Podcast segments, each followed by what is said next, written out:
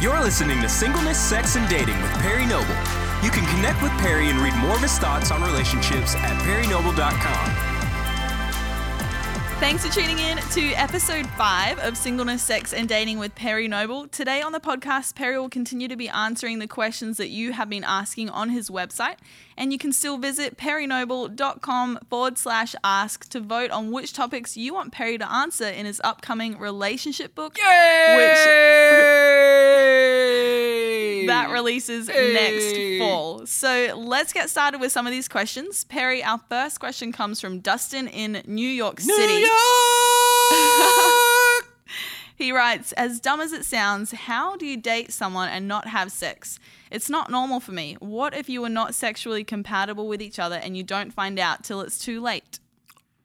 Dustin, uh, first of all, I- I'm going to answer this from a from a Christian standpoint, and so I don't know where you stand in your relationship with Christ, and or if you know Jesus, or but a- as a follower of Christ, we're called to refrain from sex before marriage, um, and the fear is, uh, what if we're not sexually compatible? Here's the deal, Dustin if you have a penis and she has a vagina, you're compatible. That's that's pretty much how to know. That's awesome. If you have a penis and she has a va- vagina, you're going to be compatible. You're going to figure it out, and that's part of the beauty of marriage. Yep. It's pretty Noble for you people. this is why I love my pastor. All right, question two, moving on. It's This- real awkward in this is room right now, but it's true. Did I say anything untrue? No, it's absolutely true.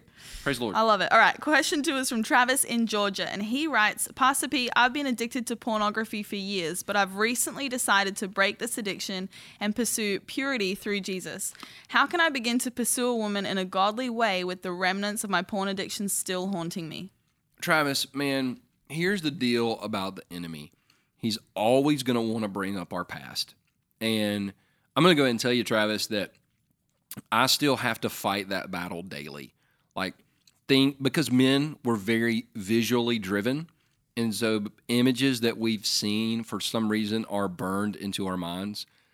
And so it's one of those things where Second Corinthians chapter 10 verse 5 says we've got to take every thought captive and make it mm-hmm. obedient to Christ. In other words, it's not going to just naturally be obedient to Christ. And so I would say that you've got to continue to fight that fight on a daily basis and understand and this is the biggest thing Travis that pornography does is it really distorts and diminishes the value of women. Um, because when you get married, that's not what your wife's main call to do is to please you the way that the women were pleasing the guys in the pictures or the film or Mm-hmm. you know or whatever on your phone or what however you were watching it. And but I would just encourage you, friend, you you can overcome the battle in your mind and begin to view women as valuable and a treasure. And that would that would be what I would say, Travis, is going to be your toughest battle is truly seeing her as valuable and not someone that you ultimately want to use. That's going to be your biggest battle. And I'm telling you, brother, it's worth the fight. That's great. So fight that fight on a daily basis. That's excellent.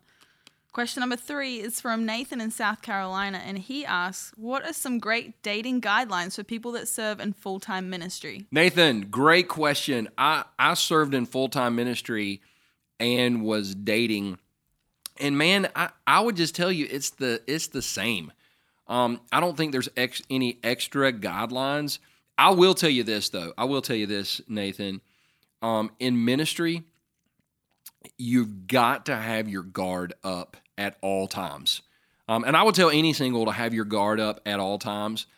But if you're single, the number one area you're going to get attacked in is the area of compromising sexually.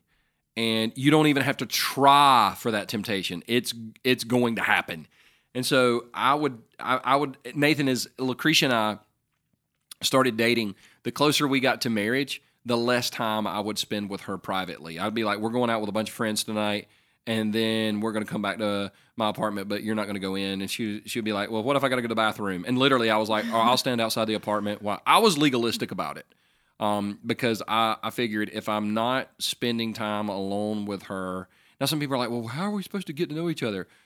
Coffee shop, uh, Burger King, uh, you know, just just whatever. I mean, McDonald's. Uh, Mm-hmm. No, I, yeah, not just the last two. huh? Not the last two. Well, no, you can go to Burger King. Check this out. No one wants to go to Burger No, no, no, King. no. Listen, listen, listen. You don't let me finish.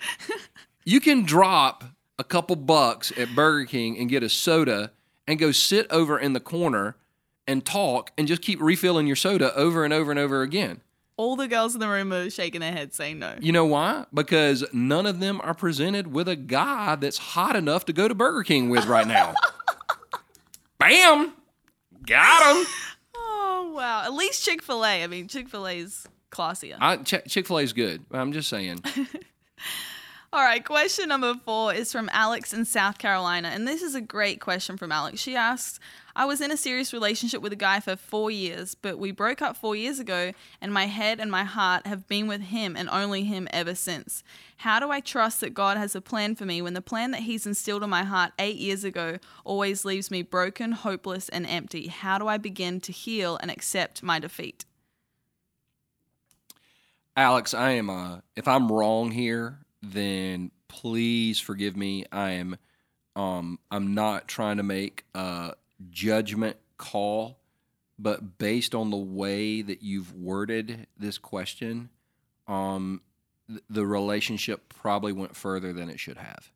Because if you're that connected to a guy that you broke up with or broke up with you four years ago, then the connection was way more than emotional and it was way more than spiritual. I see a I see a physical connection here. And the thing you've got to do, Alex, before you're going to be able to move on, is you've got to truly, truly accept the grace of God and the forgiveness for your past. Um, and and I, you know, I'm not a psychologist or a psychiatrist, or I, I, I just see in this question some serious hurt, some serious confusion, some serious frustration.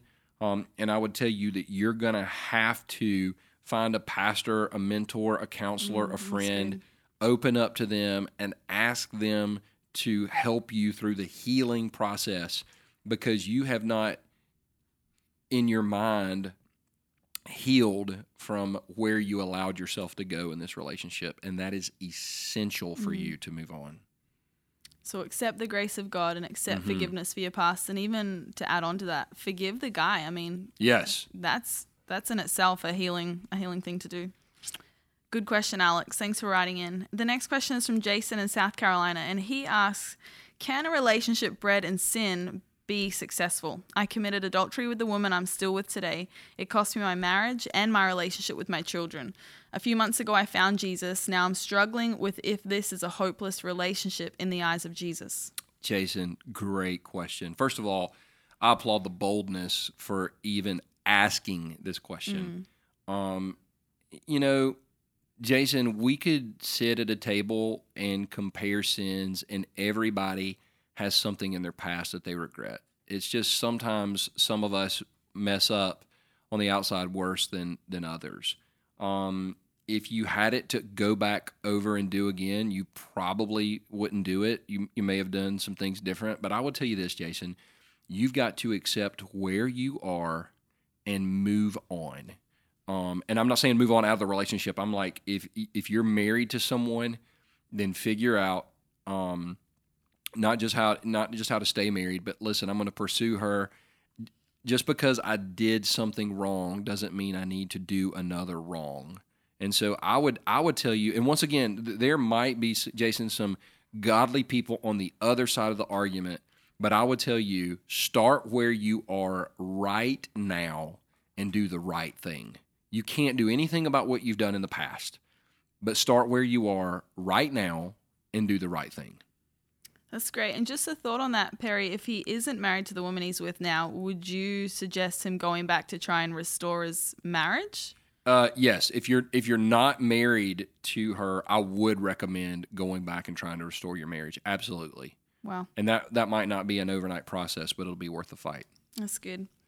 The next question is from Anonymous in That the is United a great Kingdom. name, Anonymous. God, I bet you get a Um, lot of weird looks, Anonymous, when you put down your name on a form. What's your name, Anonymous? I'm not gonna tell She you. asks, There are no single men in my church. Am I supposed to wait for a single man to turn up at my church and hope that I find him attractive, or should I actively go to other churches? Wow, there are no single men in your church. I, I would tell you it's time to visit another church. Bec- and and here's why. Here's why. If your church is not attracting single men, then your church isn't going to attract someone that's going to pursue your heart. Wow. That's great. So yeah, I'd, I'd go visit some other churches. I'd wear a shirt that says "single but not loving it." D- d- don't do that. Don't do that. I was just kidding. That's great. Question number seven is from Erica in Missouri, and she writes The person I'm currently dating is what I'd classify as a gentleman. He was raised by godly parents and treats me right morally, but I feel like I'm more spiritually mature than him, which is the most important aspect of a relationship. What do I do? And Molly from South Carolina asked a similar question when she said, How do you date a Christian who isn't a Christian like you're a Christian? Great question, Erica Molly. I will tell you this: if you were my daughter, and I, I'm just pre, I'm just preaching. I'm speaking from a purely father situation.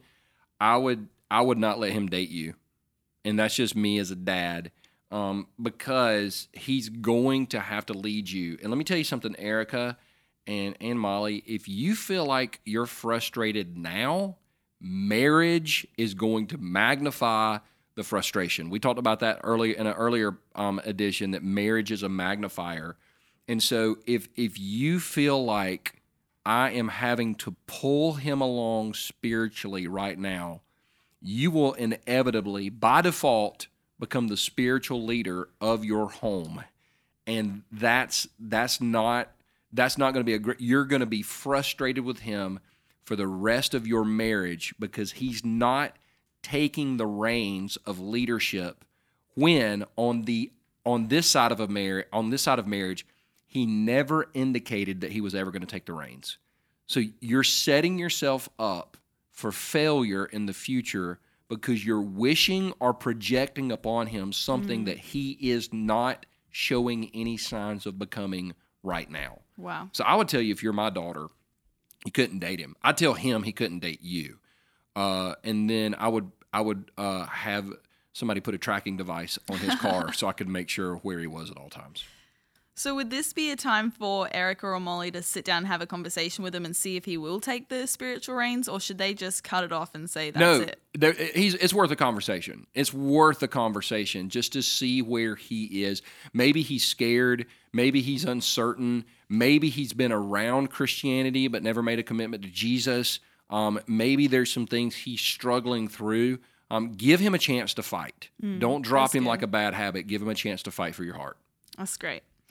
The next question is from Lily in Minnesota, and she writes, What's up with the whole Ruth and Boaz thing? She didn't pursue him, but what was that? Also, what does it look like practically for a guy to pursue a girl?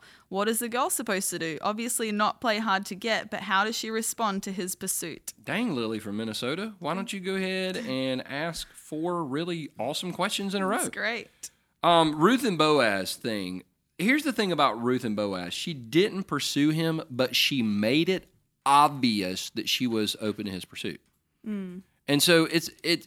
If a girl is asking a guy out, maybe I'm old fashioned. I just don't think that's legit. But I think it's I think it's completely acceptable for a girl to let a guy know. I mean, e- even as simple as this. Hey, I just want to let you know if you ever ask me out, I'd say yes. I think that's, That's acceptable. good. Yeah. I think that's totally acceptable because it still puts the the the burden on the guy.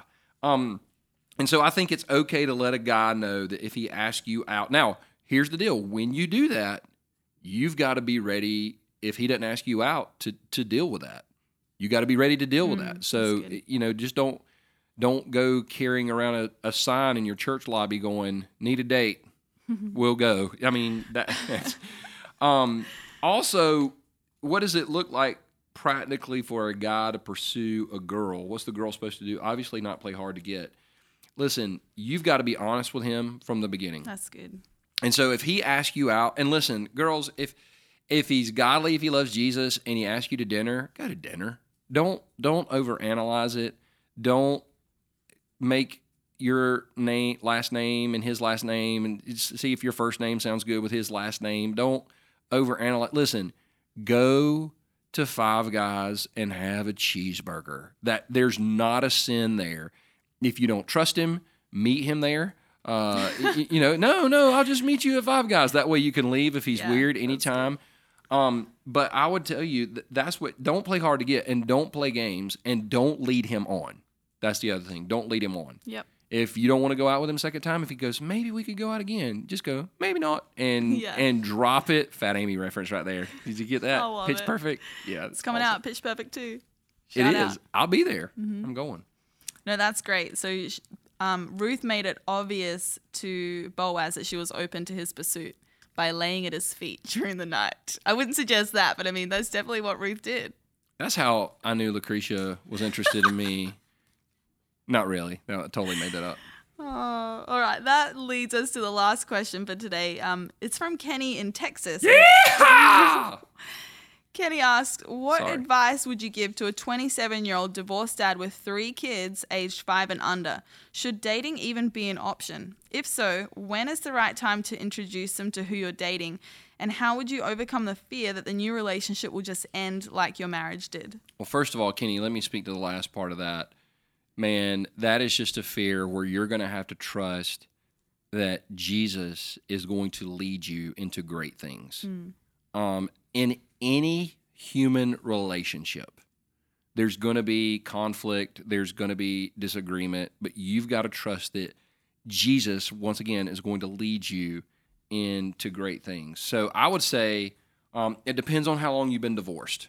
Uh, I normally I, I tell divorced people usually take six months or a year off, and and that's not like a, a com- that's not like the eleventh command, but I, it, you know, take some time off, catch your breath. Um, I wouldn't introduce your kids immediately simply because you don't want to introduce them to every first date you want to go out with because it might freak your kids out. It might freak the person out. Um, so you, but I I would say, and this is just this is Perry, this is not scripture, that you need to feel confident that the relationship is really moving forward before you introduce anyone to the children, and that's simply to protect and guard their heart. That's good. That's really good. Perry, any final thoughts as we close out this episode of Singleness, Sex, and Dating? No, other than I'm just really enjoying these questions. I mean, I'm I'm really it's helping the book take really good shape and form, and it's I think this podcast has uh, been a lot of fun. So if you have questions, if you'll just go to perrynoble.com slash ask and and send in your question, we'd love to either answer it in the book or talk about it on this podcast because I believe that purity in dating is possible. I believe great marriages are possible. I believe God wants more for us than we could ever ask for or imagine, but it doesn't happen just because we want it or we pray for it. We got to be willing to work for it. That's great. Well, to everyone listening today, thanks for tuning in to Singleness, Sex, and Dating. And be sure to tune in next time as Perry continues to answer the questions that you've been asking.